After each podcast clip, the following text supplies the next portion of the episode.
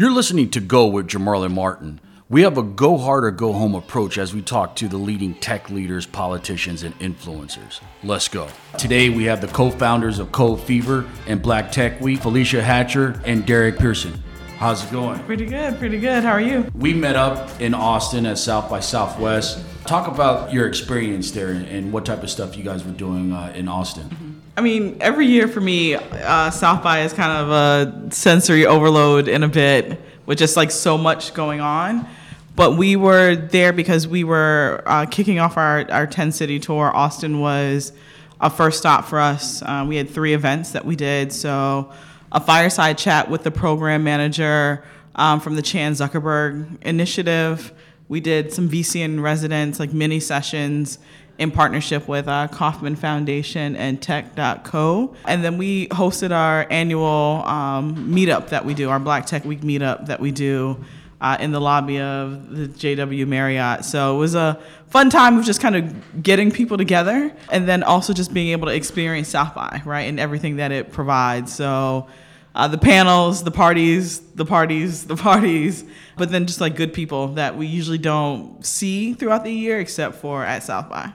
You guys are the hardest working couple team in black tech. Walk us through uh, the audience in terms of where you guys are from, how you guys met, and how are you guys managing being married and family, but you guys are still, you know, working hard in the streets and pushing your movement forward. Yeah, I mean, you don't want to know how we met, other than we met in DC, because it's a long story that we both have two uh, different versions of. But we we met in DC. No, his is not the correct version. Mine is the correct version, but whatever. Uh, but we met in DC uh, maybe about like, what, 11 years ago? And I'm originally from Delray Beach, Florida. Derek is from, from Georgia. And I would love to say every single day is, you know, the, the same, but it's not, right? It's, uh, we run a lot of programming. We have a team that helps us with a lot of programming. So no uh, no two days are, are the same, and I think we actually kind of like like it that way. So I'm from Bainbridge, Georgia, small city, 30 minutes north of Tallahassee, Florida, and 30 minutes south of Albany, Georgia. Um, just to give you some indication that it's in the southwest uh, corner of the state. Like Felicia said, it's, it's no two days are ever alike. It's about like the mission of the organization and what you want to accomplish. So what do you want to be? Uh, what do you want to be known for?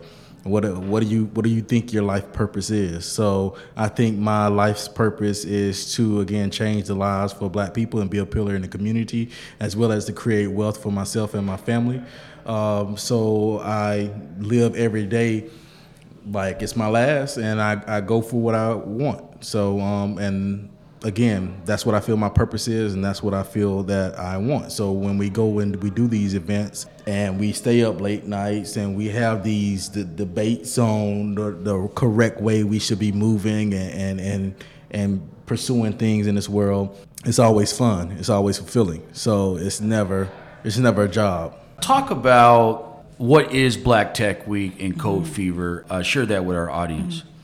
Yeah, so we started Code Fever about four years ago to address a need. So uh, startup ecosystem had just kind of like sprouted out with a lot of organizations, mostly like the Knight Foundation, wanting to put a concentrated effort around building Miami's um, tech and startup ecosystem.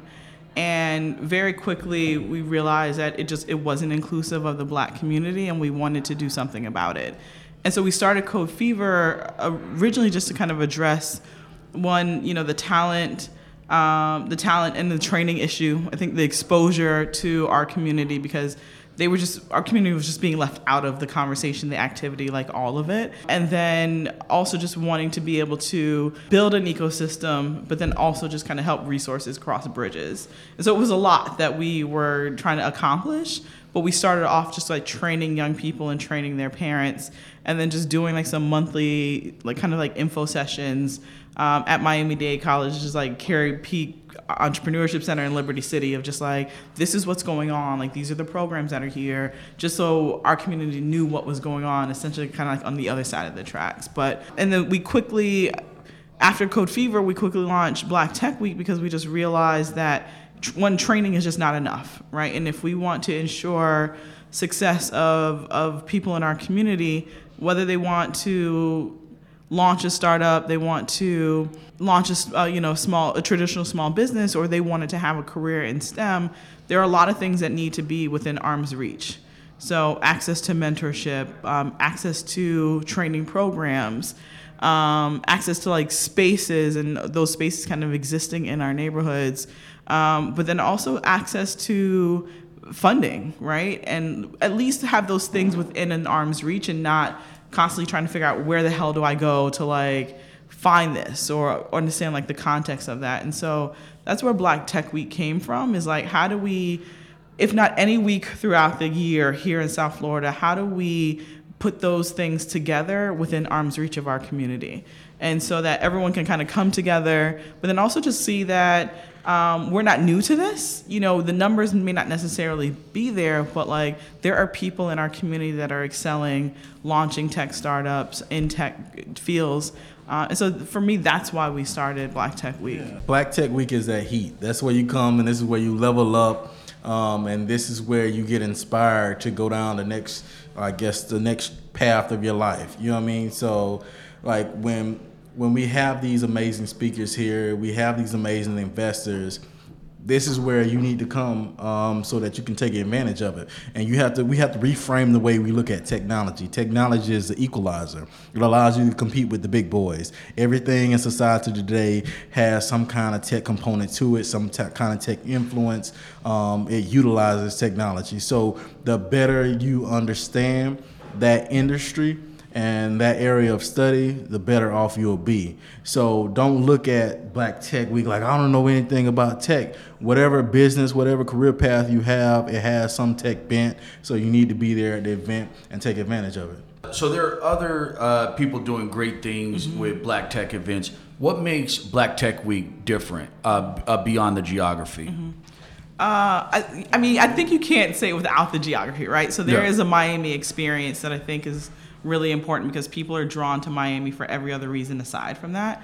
Um, but the other part of that is it's very much a family reunion. You know, we say that a lot, um, but it is. You know, um, we all kind of come together. Some of us see each other in passing throughout the rest of the year, and we come together at this conference. I think the other part of it is like there's a huge concentration on the conference part, but it's like it's a full week, right? And it's a full week for a reason. So there's a huge community component to it. There's a huge component of just like what like it takes to put together like a black tech ecosystem. But like we have a women's innovation brunch, right? And then we have a family tech day where the whole family is there and not just dropping your kid off at like a coding boot camp or robotics boot camp and go about your day. Like the whole family is included in what that means, what that feels like, and like how to celebrate like innovation in, in our community.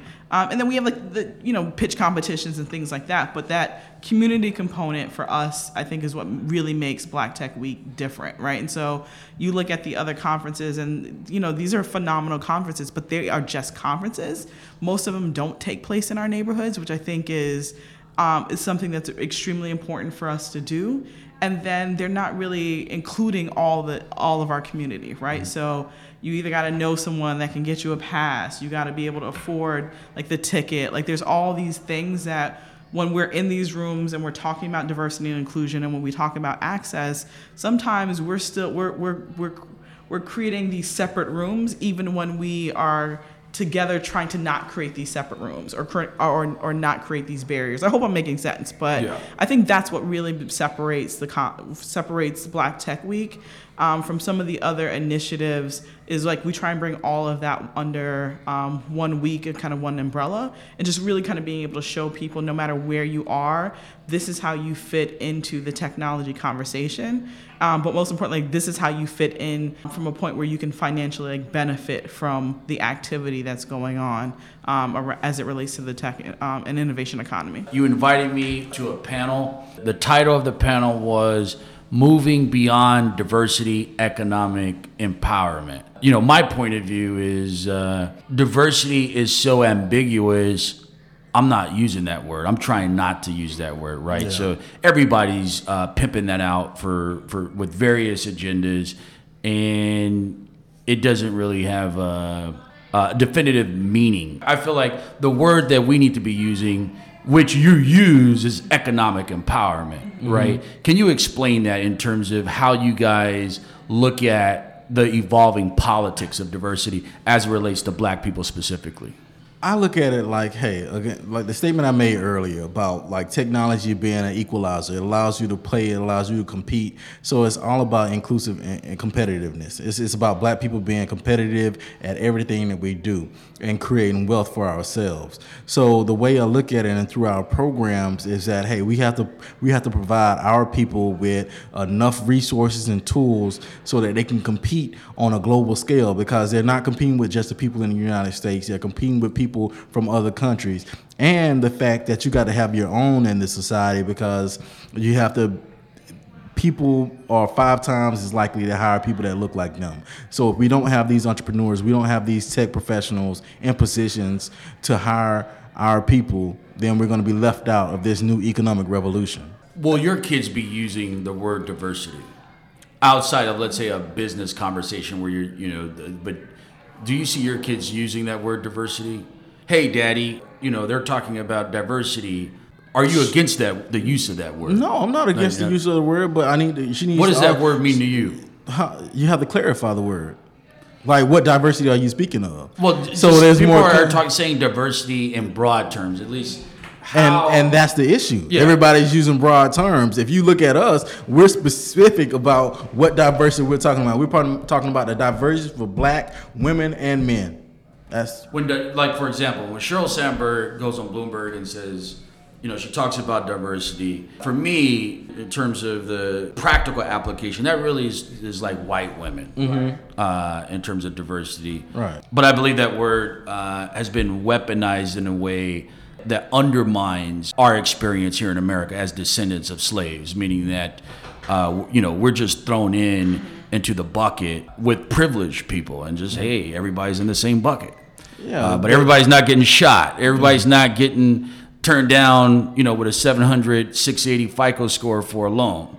Nobody's riding in really that, that seat, but we're all in the same diversity bucket. well, the redefining of diversity in the present time is white women. Yeah. That's that's what they mean by it. So we have to be clear about hey, what what is the diversity that we're seeking? What is the type of inclusion that we're seeking? Um, and we have to fight for it. We have to have institutions and people that are willing to to have these hard, tough conversations. I was gonna say like you, you see it all the all the time, right? It's uh, women and minorities. A lot of times people say, right? And so when you talk about diversity, but then you, you follow that by saying, well, we're focusing on women and mi- minorities, you're already cutting the black community out of a lot of times is how I see it, right? And black men. Yeah, but I, I think for us, it's like, you know, there was a reason Black Tech Week is called Black Tech Week. And that came with like a lot of issues in the very beginning um, of people wanting to say, like, why don't you do it like Urban Tech Week? Or why don't you do Diversity Tech Week? Or like all these other uh, terms that kind of take the bite off of black, right? Or people will come to us and say, well, it just feels like it, it's excluding people. And I'm like, do you know how many like people and ethnicities and nationalities are represented under the umbrella of like when we say black? Right. And so, like, most people just don't understand that and they fight back against that. But there's a reason why we have, like, been steadfast on, like, not changing the names. And corporations have said to us, like, hey, if you if it was called something else, like, it would seem more inclusive and then we could we could fund that. And we're just like, Well, allow those people no. to go through slavery and, and, and, and, and face some of the oppression and exploitation and discrimination of black people. Mm-hmm. Right. Then we'll start pushing the flag of everybody else. Right, right. Or, or we've been asked like, why are, um, are you doing this for? We love what you guys are doing here. Like, what else are you doing for like these other groups? And we're like, nothing. Which- like there are yeah. there are organizations to support that. Like, get off of it and stop saying that. Like, stop feeling like this is excluding people. Like, we are unapologetic about like who we are serving, and it, it's either you like it or you, you don't. But like, who else is rooting for our our community if it's if we're not making blank um like blatant statements about like what this is for. Would you like to see your Mark Zuckerbergs, your Sheryl Sandbergs, your Silicon Valley establishment, uh, venture capitalists, big tech? Would you like them when they're talking about the problem of inclusion, underrepresented groups, would you like them to call out black people?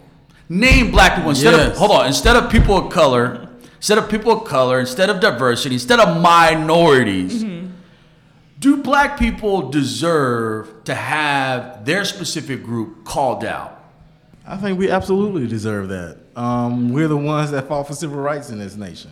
Um, nobody would have their rights without black people fighting for it. So for you to not call us out and and fight for the um, our our our race, you know what I mean, like and our ethnicity is a slap in the face because half of the women that you have hired wouldn't have the jobs without affirmative action, which we implemented.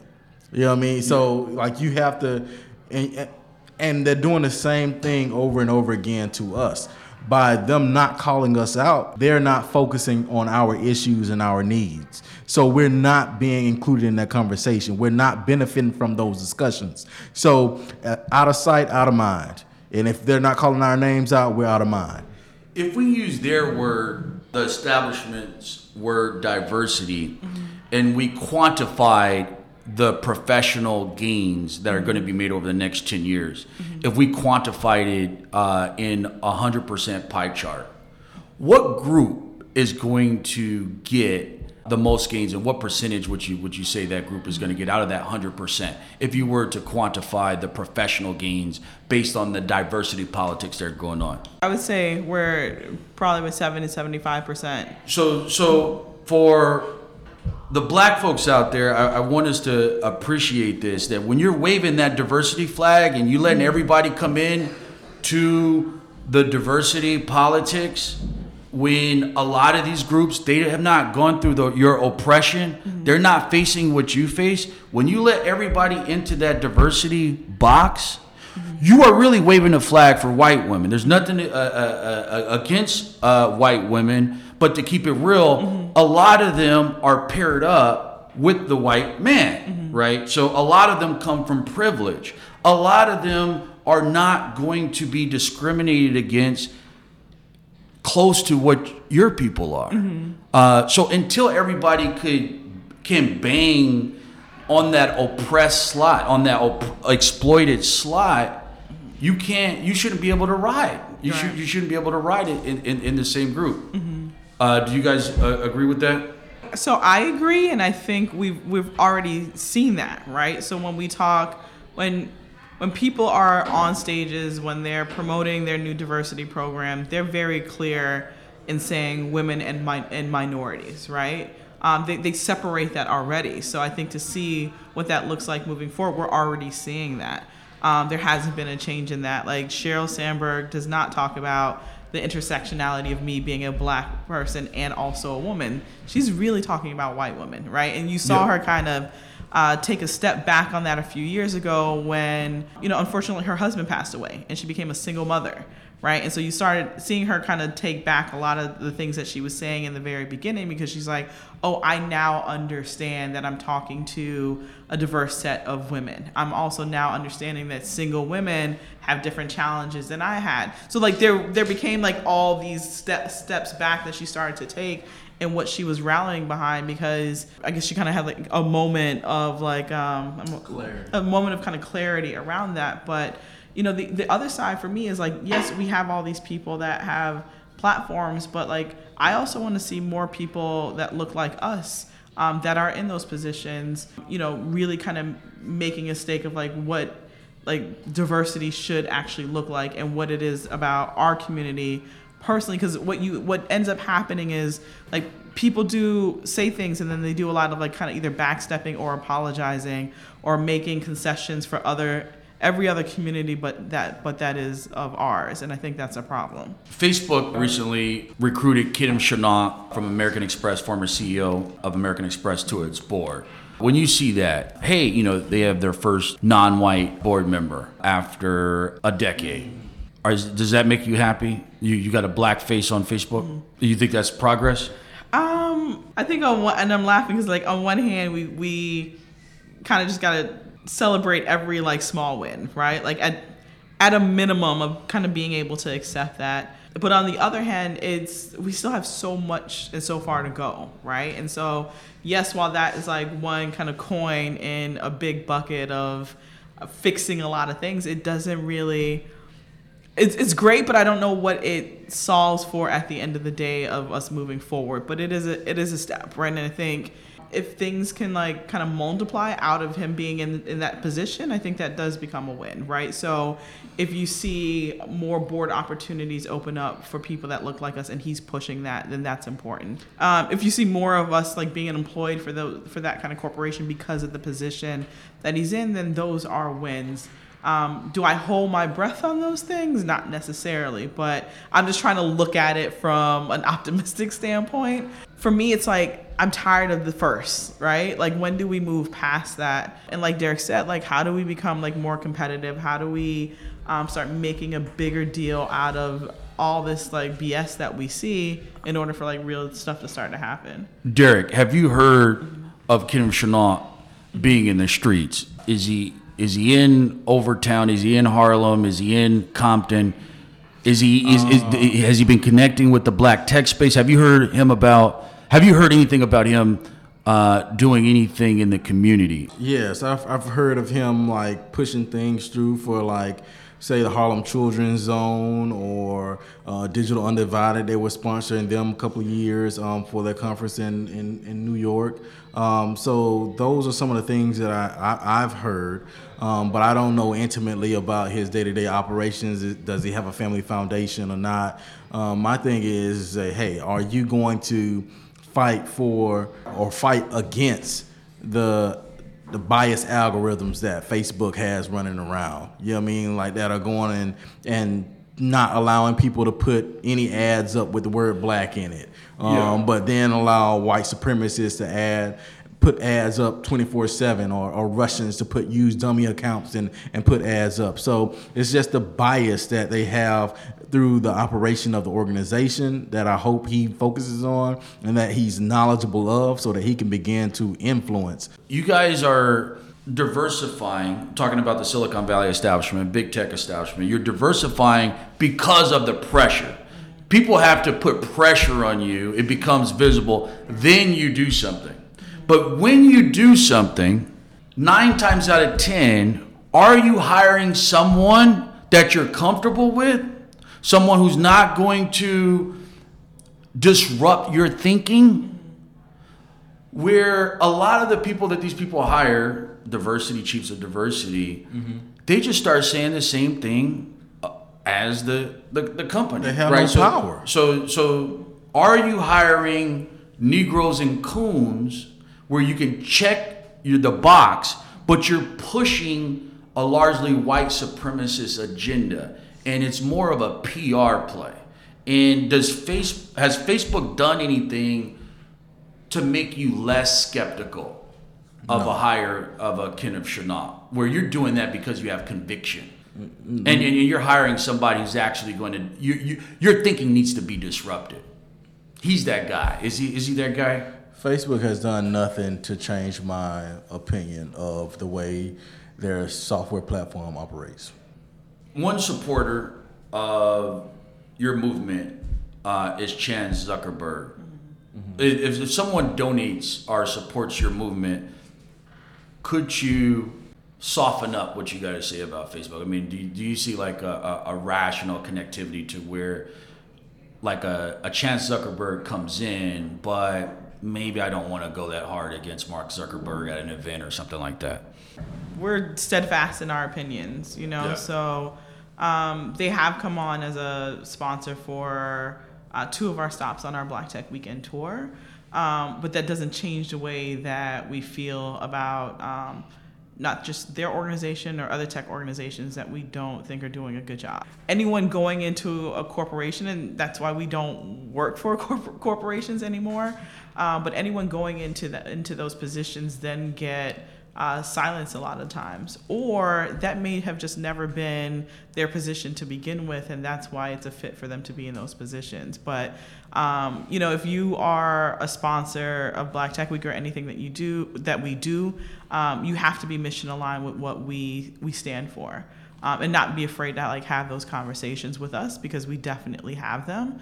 Um, and a lot of times those take place on the stages that are our conference. Yeah, and it's we also have to note that Facebook and the Zuckerberg Foundation are two to- totally different entities. So one is profit driven, um, and one is controlled by investors and the largest shareholders. Even if uh, Chan Zuckerberg feels something totally different from Mark Zuckerberg, you still have all of the investors and the, the hedge fund managers who invested in large sums of money into Facebook that control and dictate the operations of the organization because they're the ones that sit on the board. In, in, in my view, in terms of a geographical area or an industry, Silicon Valley mm-hmm. is the biggest in aggregate, the biggest force of white supremacy in terms of programming, in terms of influence in the world. Mm-hmm. There's no other mecca in terms of geographical area in industry that has more impact on white supremacy and influence than Silicon Valley. Do you agree with that? Uh, or if not, I think. Well, what what has the biggest expression of white supremacy as an institution or a group of institutions? Koch Industries. like you you know what I mean like if you talk about like the institutions that support all of these right wing platforms and organizations the Koch brothers have done more to support that movement than any other entity or group of people you may say Wichita Kansas is is is that is is the mecca you, you but, know but, I mean? when, but when you take the venture capital money and the the influence and the big tech money and the, the folks at Google, the, the folks at Facebook. And many believe that this is more of a monolithic uh, community where a lot of them think alike, uh, bubbleheads in Silicon Valley. Mm-hmm. So if you take their wallets and you take their tools, social media, Facebook, Twitter, as we have seen in the election in terms of how influential their platforms can be, how influential the robots that they're funding that's disrupting a lot of jobs – uh, particularly jobs of people who look like us. Uh, of course, they have. Uh, they're looking to disrupt uh, uh, burger flippers. Uh, they're rolling out a robot Flippy. They're looking to disrupt bodegas. They're looking to disrupt truck drivers.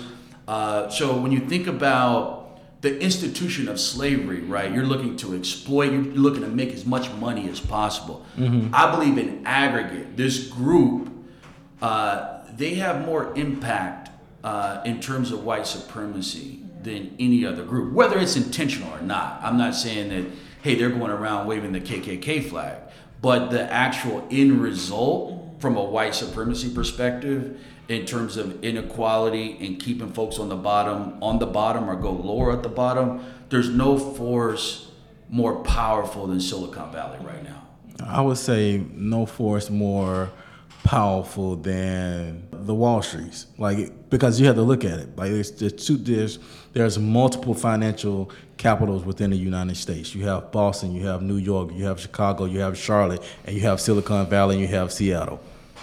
So if if you are a, a major player in finance and you you reside in one of those areas and you're the ones who are looking at this Silicon Valley it's like, hey, I need to get in on this B round, this C round, this D round, or this A round. Um, so and or I need to invest into the fund for Y Combinator. I need to invest in the fund for another accelerator. So it's it's it's I think it's more distributed uh, than we think we just need to follow the money. In a lot of cases, you guys just look and see who are all of these financial institutions that are investing into these companies um, and controlling things, and who are um, where do they get their money from? What what pension funds are they taking their money from?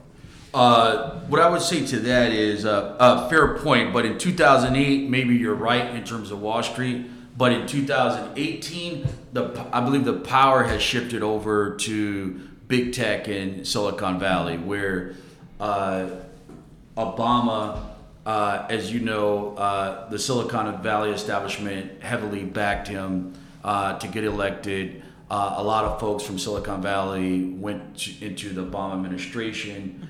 Uh, a lot of folks in the Obama administration went back to Silicon Valley. Eric Holder starts getting checks from Silicon Valley.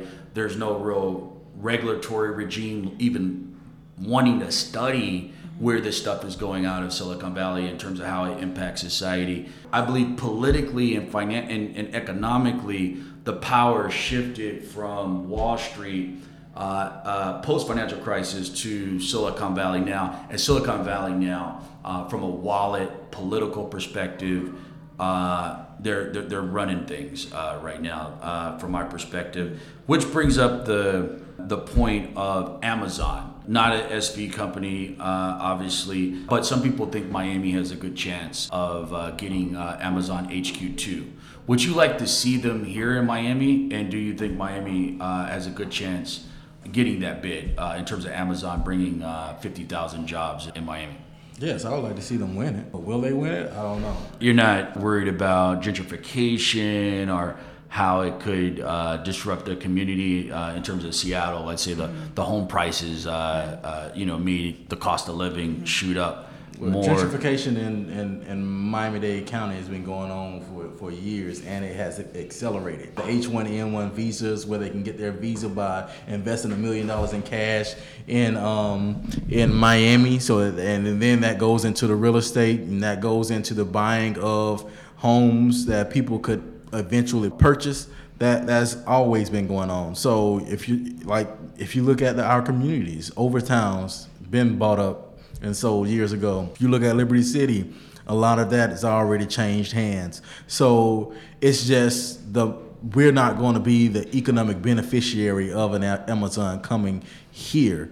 Um, because we no longer own large swaths of the land in the communities that we we traditionally re- reside in. We're renters, um, or we still have a few homeowners. We're all the way up in North uh, Miami-Dade County. So when Amazon comes and they're looking to acquire land, or, and, and the um, the staff is looking to live in an affordable area, they're going to go into the communities that we that have already been bought from us. That's that's. Uh, so I talked about uh, Amazon uh, HQ2. I like at least before some of the uh, political recent political controversy. I liked uh, Atlanta's prospects of Amazon choosing Atlanta. Mm-hmm. And so one brother mentioned that there's a lot of pushback for that because they feel like if Amazon HQ2 lands in Atlanta, the city is guaranteed to flip from a black city to a white city. Mm-hmm. The first thing I thought about, man, there's a lot of black homeowners in Atlanta. Mm-hmm. And so the equity values would really go up, creating possibly billions of dollars of wealth uh, over you know 10 to 20 years in terms of homeowner equity appreciation from Amazon coming in. You know, do you think if Amazon landed in Atlanta, the benefits would, would outweigh the, the uh, uh, some of the concerns and costs? What are the concerns? They should have the, no the, concerns. The, the concerns no, is let's hey, look at it. Let's look at the history of Atlanta. Ever since uh, Maynard Jackson, the untouchables, the black people who are not part of the middle class or who have money, have always been pushed out to the outskirts of the city and, and the outskirts of different counties. So when you talk about um, the current predicament that Atlanta has, it's because they've been pushing their voter block out. If you look at the residential ownership rates, increasingly being purchased by uh, white people. Uh, so Atlanta is no longer a chocolate city to begin with. You know what I mean? Because everybody drives into Atlanta to have fun, and then they go out to the outskirts. So when we start talking about the control of Atlanta, they, they cause this themselves. I saw this back in like 2002 when I was going to Morehouse. So, so, whether Amazon comes in or not, yeah, shit is going to flip anyway. It's already going to be flipped. If you go and look, look, look where Martin Luther King uh, used to reside. If you're talking about Little Five Points, that has always that has been bought up. If you look at Georgia, Georgia State has purchased more land on Auburn, uh, uh, Auburn Avenue in the recent years than any other institution. Their main campus is right down there. So if you're talking about where people can actually live within the city, the only pieces of property that they can buy buy now are lofts and condos and rent apartments. and they're not paying those astronomical rates. Like even even though the cost of living in Atlanta is cheap, they're they're going for the cheaper rentals in the outskirts, and then they're taking the MARTA on back in. If you like what you're hearing, you could check us out at moguldom.com. That's M O G U L D O M.com. That's moguldom.com. We have the latest information on tech, crypto, the business of Hollywood, and economic empowerment. Uh, you can also check me out on Twitter at Jamarlin Martin. Let's get back to the podcast. So we're here at your headquarters. It's a massive space. I see a lot of people working here at night. Uh, can you uh, tell our listeners? How did you get this space? What are you doing in this space, and kind of where you see things going uh, in the space? Uh, we're in uh, Overtown uh, while we're on the, the subject of gentrification, but if you could talk a little bit about that as well. Yeah, so um, this space is uh, a space called Tribe. It's a co-working and urban innovation lab um, based in historic Overtown of, of Miami, right outside of the downtown area um, a community with a very similar history to like Harlem, Black Business District that was here, you know, some 50 years ago that was demolished by the highway going through a very similar kind of Black Wall Street story that we see across the United States. Um, and so this space came about um, from a conversation that we had um, with one of our sponsors almost about three years ago. Uh, and it took us about two and a half years uh, through kind of constructions and permitting and, and fundraising to get the space up to us being able to sit here today and, and have that conversation. Um, and for, for us, the space, um, you know, for with Code Fever, like our, our mission has been like, how do we rid Black communities of innovation deserts? Like the disconnect that's that's there, um, knowing that our community just has a lot of really amazing ideas and the resources and kind of like that magnetism to the resources just don't exist. And um, for us, it's about creating a space like this that allows for um, all of us that do really cool stuff to kind of come together, right? And work together, break bread together, and co work together, and like everything that that means. Um, that's why this space exists. And it's, you know, it's for black entrepreneurs and black creatives and uh, people, freelancers, and like all those people that want to kind of come together, as well as like students um, in order to just kind of collaborate yes but then like gentrification like derek said is is really real here in in overtown right and the Brightline is going to be two blocks away from here and so it's like how can we create a space that's going to combat that or put the a dent Brightline in that. station is going to be close to here it's literally two like yeah wow two three blocks away. and away that is from here. the miami station that is the miami Wow, station wow. um, and yeah, but I, I think our biggest thing is like, how do we prepare our community to be able to take advantage of um, that, right? Yeah. Because there, I mean, the truth of the matter, it's it's going to be a shitty situation, but there are still opportunities for our community to take advantage. And so, how do we do that? Like, will this space be able to provide the people to come to come together in order to um, you know help people get proc- procurement opportunities into those in, into that train station that they're building here. Um, and what does that just what does all of that mean? Like we don't have it all figured out um, but our goal was like this this space from now like moving forward that it allows like those kind of conversation and those collaborations to start to happen So I was on uh, Arlan uh, Hamilton, uh, the founder and CEO of Backstage Capital's uh, podcast, and I talked a little bit about a dividend that comes from failure. And I believe culturally, a lot of our people, uh, you know, partially due to economic insecurity, we're really scared to failing and, and taking a, a lot of risks as it relates to uh, entrepreneurship and, and, and, and business. Um, can you talk a little bit about you know, you guys were working on other businesses before this, and I'm sure there was a lot of failure there that prepared you for this opportunity where you're growing your business, you're growing across, you know, uh, other cities, uh, you have a lot of momentum. But how did your history of failure prepare you for this opportunity? Yeah, there's a long history of failure. yeah. a really long history of failure. Um, you know, I think from my first business in college and hiring one of my uh, classmates that ended up stealing my contract from me, and I was devastated, and I swore off ever being in entrepreneurship again. To um, you know, running feverish and all the challenges that we had, right? So the challenges that we had with with our investors, um, the challenges that we had like opening a, a store and closing a store, um, the challenges that we had with like, you know, we sold the company, but it wasn't a big sell, you know. So some people look at it as an accomplishment, and we're just like we didn't hit the goals that we wanted to hit with that company, right? Um, and then even just with Code Fever and Black Tech Week, like it's hard. Um, and then, and then when you're talking about like doing that as a couple, like that's a whole other, you Yeah. know, layer. And then when you're talking about raising a, you know, now a four year old, that's a whole other layer. So there's, there's been a lot of like really dark days, you know, we try to be really candid with that because not a lot of people are. Um, they like to kind of gloss over like, oh, this happened. And then like, I'm here. And I'm just like, no, there were a lot of shitty days, like a whole lot of shitty days through everything that we've put together um, to kind of lead us to this point. And it's a lot. It has been a lot of kind of like betting the house, right? Just like we're gonna go all in um, in order to like make this happen. And when that doesn't happen, in a lot of instances, like it's devastating. Um, but we believe so much in like building this and building capacity in our community that it it allows us to keep going. But it's not always easy to keep going. Like not at all, you know. So. culturally uh, in terms of how our people look at taking big risks with business and failure you know do you see any nuances in, in terms of our appetite for business risk I think we have a huge appetite for business risk. We just like to do things collectively.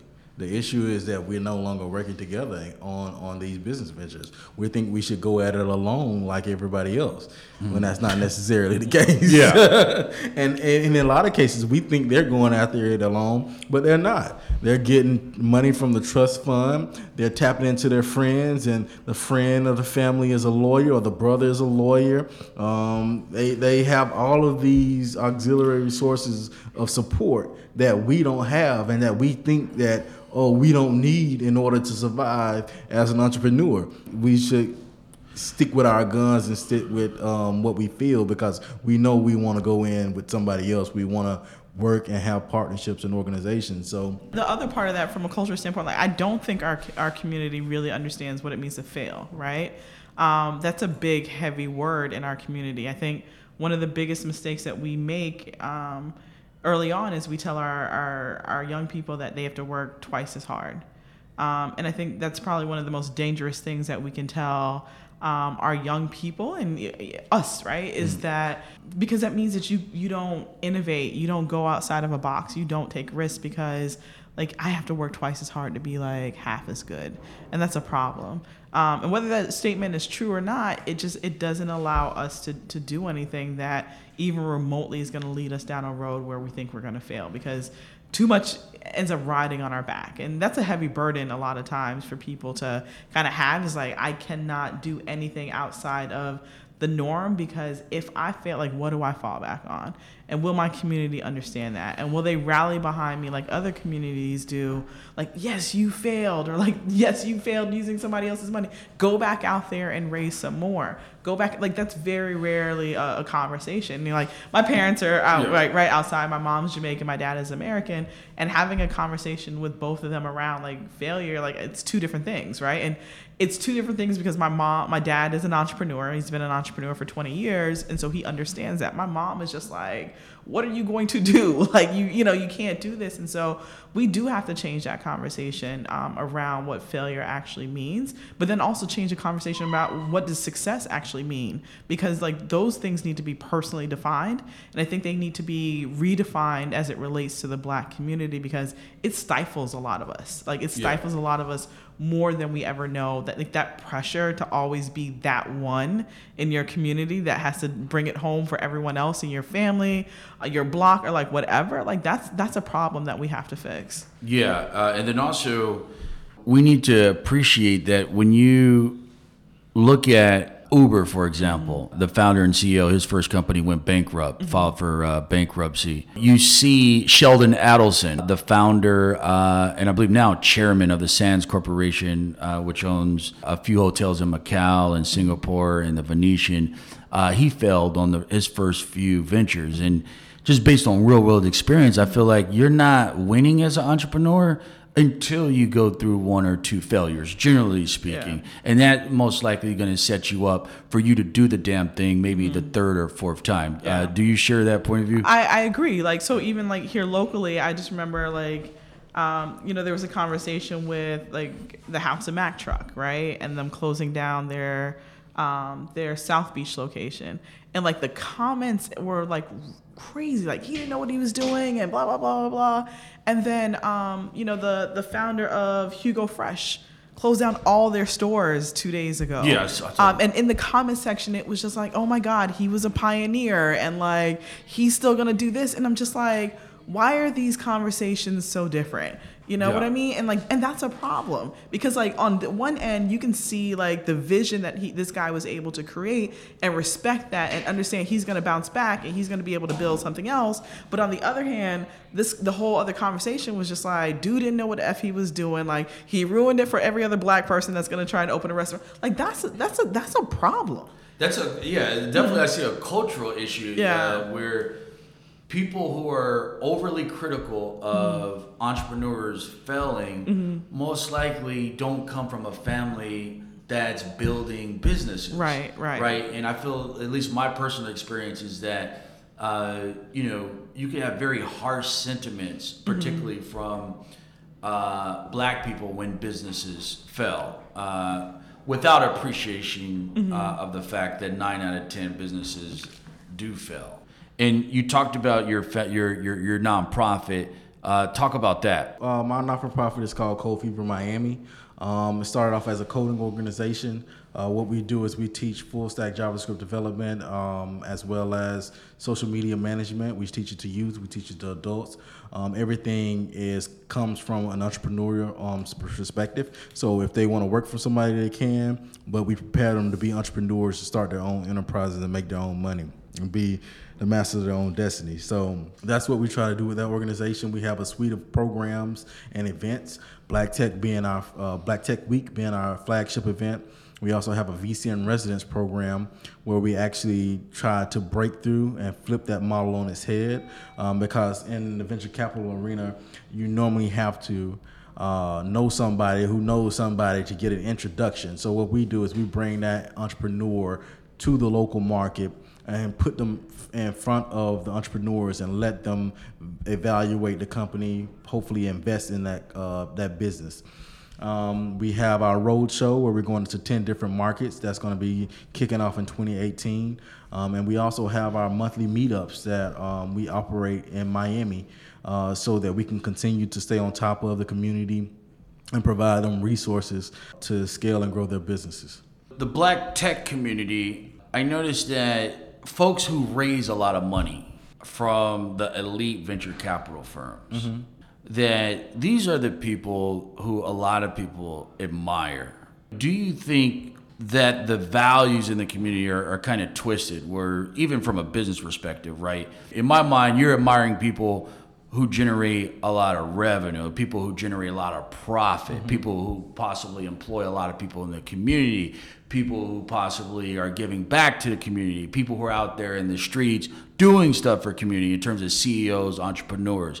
But it seems like a lot of people, their proxy for success is who the white folks are backing uh, and how much money are those elite white folks giving to that black entrepreneur. Do you believe that the, the game is, is kind of twisted where, you know, how much money you raise, that's the, the measure of success of, of, of the particular black entrepreneur?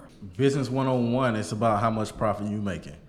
So Yeah. if, you, if it's not sustainable, is it's, it's, it's not valuable. The goal is not Yeah, to raise yeah. the most money. Yeah, and, and and not only that, the goal is not to back whoever white folks are picking or, or, or backing. Uh, that could be a luck game, or there could be something else going Yeah. on. It- Don't you feel like the measure in terms of when we give props to people, we respect people.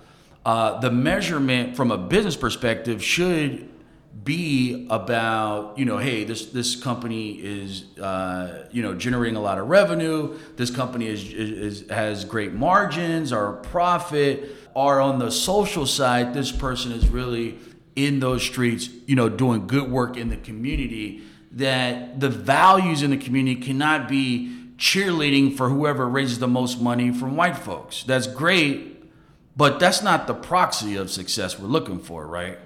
No, it's, it's it's not the proxy of success. Again, it's about is that a sustainable business that they're creating? Are they hiring people from the community? Are they adding value to the community? Um, so when when when we talk about the raise of the money, yes, you get that short term money, but what are you what are you doing long term?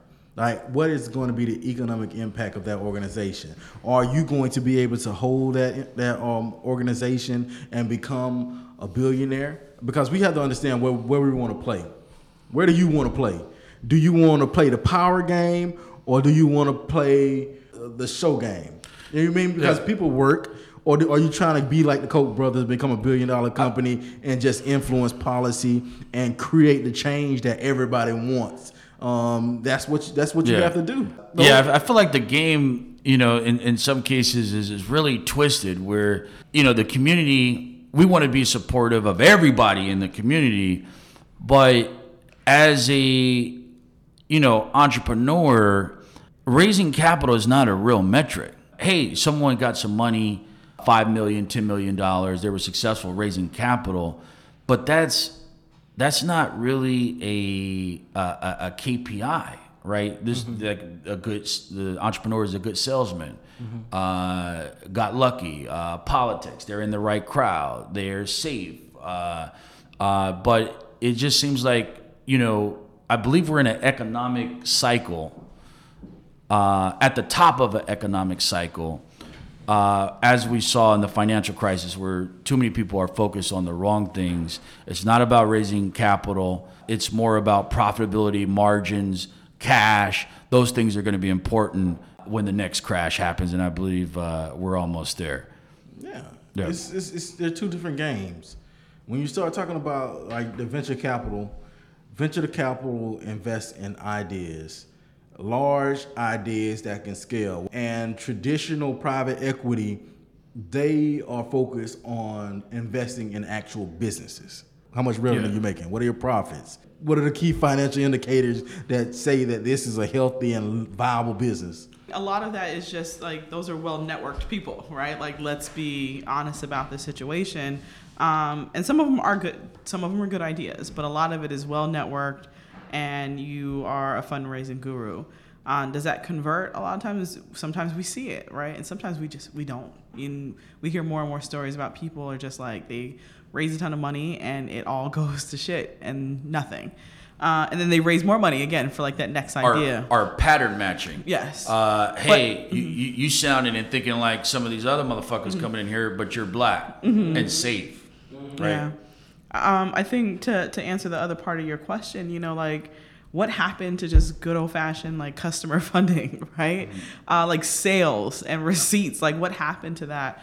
Um, and it's funny because I, I had a conversation with a, a startup founder here who is like is struggling, right? Um, and not struggling in the sense of like his idea isn't working, like he's generating revenue, like his his company generates uh, you know six figure revenue a, a year. Um, his profits are another story, but he's generating revenue. But he is obsessed with trying to raise um, um, investor funding, and I'm like, dude, like, why?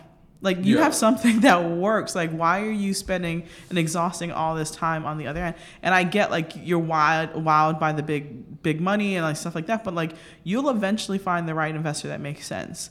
Um, but you're also playing this. You're really more of a small business than you are a startup. And, it's, I think- that's okay. uh, and, and, and, and, and that's businesses. the thing and that's Yeah. and it's perfectly fine and like if you spent like nearly half the time that you're spending running around to investors and getting discouraged for x and x y and z whatever reason and really kind of refocus that attention back into your business like you will have what you want like what he's missing is a is a few really good contracts right um, and that's where like hope that's where we hope like our econ- economic development arm plays a bigger role in like procurement opportunities so there's a disconnect there um, but that's where he and a lot of people i think should be more focused and i think that's really the area of opportunity for for black entrepreneurs right like i think not saying that we can't play this startup game, but we cannot play this game the way the rest of the people are playing it. The rule books are not written Preach. for They're, Yeah. they're, they're just not written for us, right? And so like one of the first parts of like lean startup and like all these books is friends and family round. And if you don't have that, if there's the absence of that, and not in general, not not to talk in general terms, but a lot of us just don't have that. A lot of times our families are way are depend most of Yeah. them are depending on us to be that for them, and so you can't really reach back in that way. So if you're already starting at a um, you know you're already starting at a point where you can't play that first level of the game the way that, that they're playing. How can we do that differently? And i think you know when you look at our economic buying power um, when you look at um, looking at procurement opportunities and contracts as opposed to chasing around startup funding i think we can do a lot of things a lot more differently and see more success coming out on the other side. What about the the black entrepreneur? Mm-hmm. He has a great idea, but like you mm-hmm. said, hey, that's a small to medium sized mm-hmm. idea. It would have worked, but the VC, you start optimizing, and I had some experience with this, where you start engineering your original good idea to make it bigger, to make it big enough for investors. So Yeah. you go out there and you had you originally had a really good idea that could work. That could have mm-hmm. been a a five million dollar business, a two million dollar business, a ten million dollar business, a fifty million dollar business. Mm-hmm. But when you start messing around with Sand Hill Road in the Silicon Valley VC establishment, mm-hmm. they will turn the idea or influence you to turn the idea. Hey, it has to be a billion dollar uh, idea, and so I see folks who may have an inclination to release more products than they should, go faster than they should, have more money than they should. Uh, can you talk a little bit about how good business ideas are being re-engineered to fit a box that they probably shouldn't be in? Where from the venture capitalist perspective hey i got 200 100 portfolio companies i don't care if a company goes bust this shit is either going to be a billion or nothing and you guys essentially need to uh, be big enough for me to invest Yeah, I, th- I think that's I think that's a lot of cases. That's that, that happens in a lot of cases. Even like prior to us walking into uh, a, a VC and asking, making the ask, we're already thinking based on the books like Felecia uh, alluded to, Lean Startup um, and Pitch Anything. All of these books talk about how big can you make the idea um, because venture capitalists only invest in huge opportunities. So we have to understand and take it back to the original uh, concept where, hey, it's fine for you to have a hundred hundred million dollar business. It's fine for you to have a two hundred million dollar business. You can eventually scale up to a billion dollar business if you want to, but most that has traditionally been done through mergers and acquisitions. So instead of you trying to become um, a whale, you should be a piranha, and then you should be eating up other fish until you get a swarm, a holding company, an institution that has multiple streams of revenue that is now a billion dollar institution. Now you're a force to be reckoned with. So maximize the idea that you have, but always uh, look towards being bigger from different uh, areas of revenue. Uh, that's that's how I look at it because you can always be a great holding company. You can be a tech holding company. Nothing's stopping you from doing so. Every idea that you have doesn't have to be a billion dollar idea. A hundred million dollars is fine with me. You know what I mean? And if I get nine more, I have a billion dollar institution. And that's what we have to understand, and that's I, I think that's the mentality and mindset that we have to have because again, we're not gonna we can't play that game. We don't have the friends and family around, and they're not writing us the large checks as they're doing our counterparts. So we're seeing, uh, uh, you know, black celebrities step into startup investing more over the last uh, few years. Uh, Jay Z, I believe, is affiliated or uh, owns two uh, venture capital firms. Uh, Kevin Durant, some of the Golden State Warriors, Chris Bosh here in Miami. Snoop Uh, Dogg just raised the fine. Uh, who is it? Snoop Dogg. Snoop raised a $5 Dogg. How do you feel about black entertainers and celebrities investing in startups? Uh, you know, talk to our kind of audience about how you see, how you see things developing there. I see it as a great opportunity. I see it as a great opportunity um, for uh, founders to get access to capital that they haven't had access to before. Whether that helps out black people, I don't know. Um, I don't know if they're investing in black companies um, to the level that they're doing uh, companies founded by other individuals.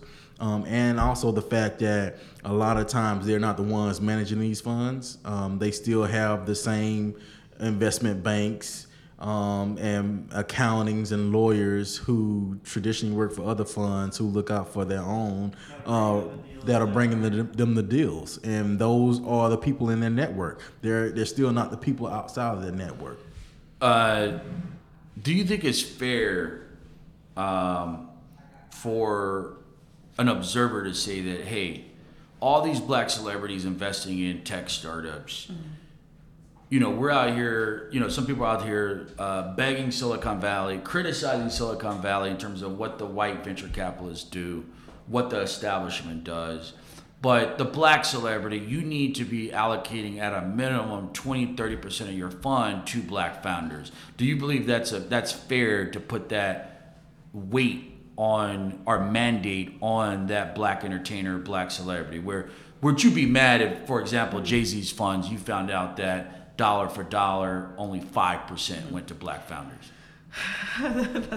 I mean, I I definitely be giving a side eye to it, but um, I mean, at the end of the day, it, it is their money, you know. I think, but like we all have especially from the black community, you have a responsibility back to the community, right? Whether you honor that or not, it's just it's always there. So in an ideal world, I would love to see majority of their investments go to us.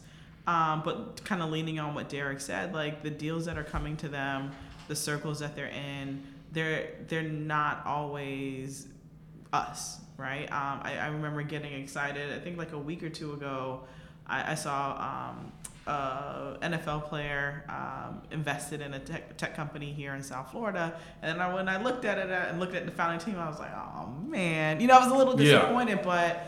but um, I like yes and no, you know, yes and no for me. Yeah, it's again, uh, again, it's, it's it's their money. Um, you can't tell them what to do with it. You know, the only thing you can do is the work that we're doing, and that work includes just hey, identifying the top black talent, um, pushing it out through social media, through our media partners, our PR partners, and just bringing awareness around um, those institutions and those uh, founders, um, because that's the only way that we're actually going to be able to get on somebody's radar. Um, and, and, again, it's, it's it's a word of mouth type of uh, environment. So we again we try to do we try to cut through all of that with the programming that we do um, and how we support the entrepreneurs and the founders. The endowments of Howard, uh, Spelman, and Morehouse. Uh, in aggregate is about $800 million. You know, they're investing it in stocks, bonds, real estate.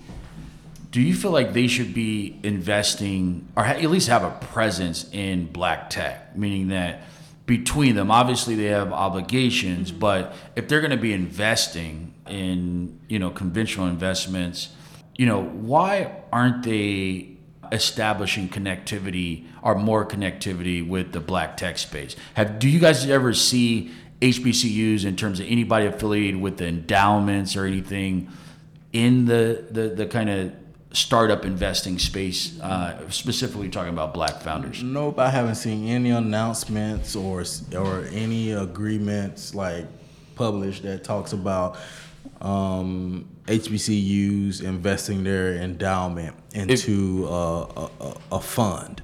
Um, that's something that they can do. It, it doesn't have to be. It, it, can be one percent. Yeah, even you know what I mean. Like it's yeah. Start nibbling yeah. on, on on some of the the entrepreneurs out there and you guys may be able to get out your mess or the, the mess yeah. that I believe that's coming with a lot of HBCUs. I feel like they need to be out there uh, developing networks uh, with folks like you, uh, black tech entrepreneurs who are out there hustling.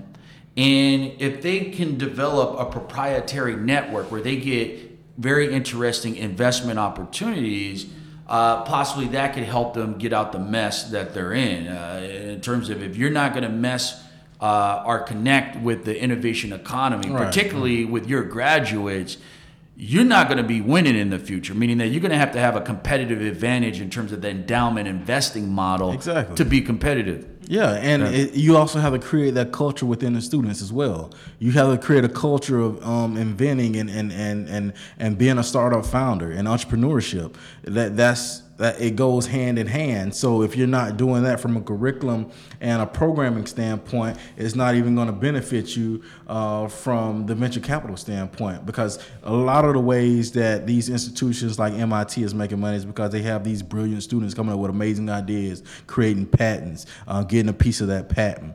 Um, and, Come back and donate to the university, the And, and yeah. then come back and donate, you know what I mean, after Yeah. they make millions of dollars. Uh, so that increases your endowment and that gives you a return on your investment into that person. So we, we have to we, ha- we have to do a better job of that um, because again, like one of the if you look at every major, or pretty much every major Ivy League school, they have some kind of uh, revenue generating for profit entity. Where that is, they're buying up all the real estate in the black neighborhoods that they have their institutions at, and for, from an Ivy League perspective, or they have that medical hospital that's bringing in billions of dollars a year. They have something that's generating some money, um, and they have provided resources um, and support for entrepreneurs who have become successful to reinvest into the institution itself. hey, the HBCU uh, leadership, the establishment, they're probably not going to step up and really get it anytime soon. But what about black entrepreneurs donating their equity to the endowments? What do you think about that idea? I love that idea. Yeah. Um, that's something that I eventually want to do. Uh, so I'm all for it. So donate that money to Morehouse. Let's thank uh, Felecia and Derek uh, from guys. Code Fever and Black Tech Week. Make sure you check them out at blacktechweek.com. Make sure you attend the next Black Tech Week. Uh, it was a really transformational experience for me. I got a chance to connect with some really great people, great programming. They put on a great event. Uh, make sure you come to Miami. Can you tell our audience your next uh, events that are coming up? Black Tech Weekend LA, April 4th through the 6th. And then our next few cities after that are New York and Charlotte and DC. And Philly, yeah, for Philly Tech Week. And where would the audience go to get more information on those Uh, events? blacktechweek.com or blacktechweekend.com. Okay, uh, check out Black Tech Week. Let's go. Thanks everybody for listening to Go. You could check me out at Jamarlin Martin on Twitter and also come check us out at moguldom.com. That's M O G U L D O M.com. Be sure to subscribe to our daily newsletter. You can get the latest information on crypto, tech, economic empowerment, and politics. Let's go.